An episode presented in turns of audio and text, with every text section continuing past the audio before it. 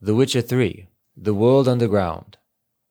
We hunkered down for the night in a cave so enormous that the light from our torches faded into the murky black without revealing any upper bound to it. For most of the night, all we could hear was the rushing of water somewhere beyond the wall of the cave. Yet after some time, it is hard to say how much, for we had lost all sense of where day ended and night began. We heard a sort of scraping noise, and then the sound of boulders shifting. The scraping turned to a roar, but by that time we were already on our feet and running toward the tunnel through which we had entered the cave. We did so none too soon, for the shifting had opened up a new passage in the cavern, which began to spew out hordes of small, misshapen humanoids. Without breaking stride, I looked over my shoulder, and in the midst of the mass of midgets, I spied the outline of a large black troll. Thus began our run for our lives.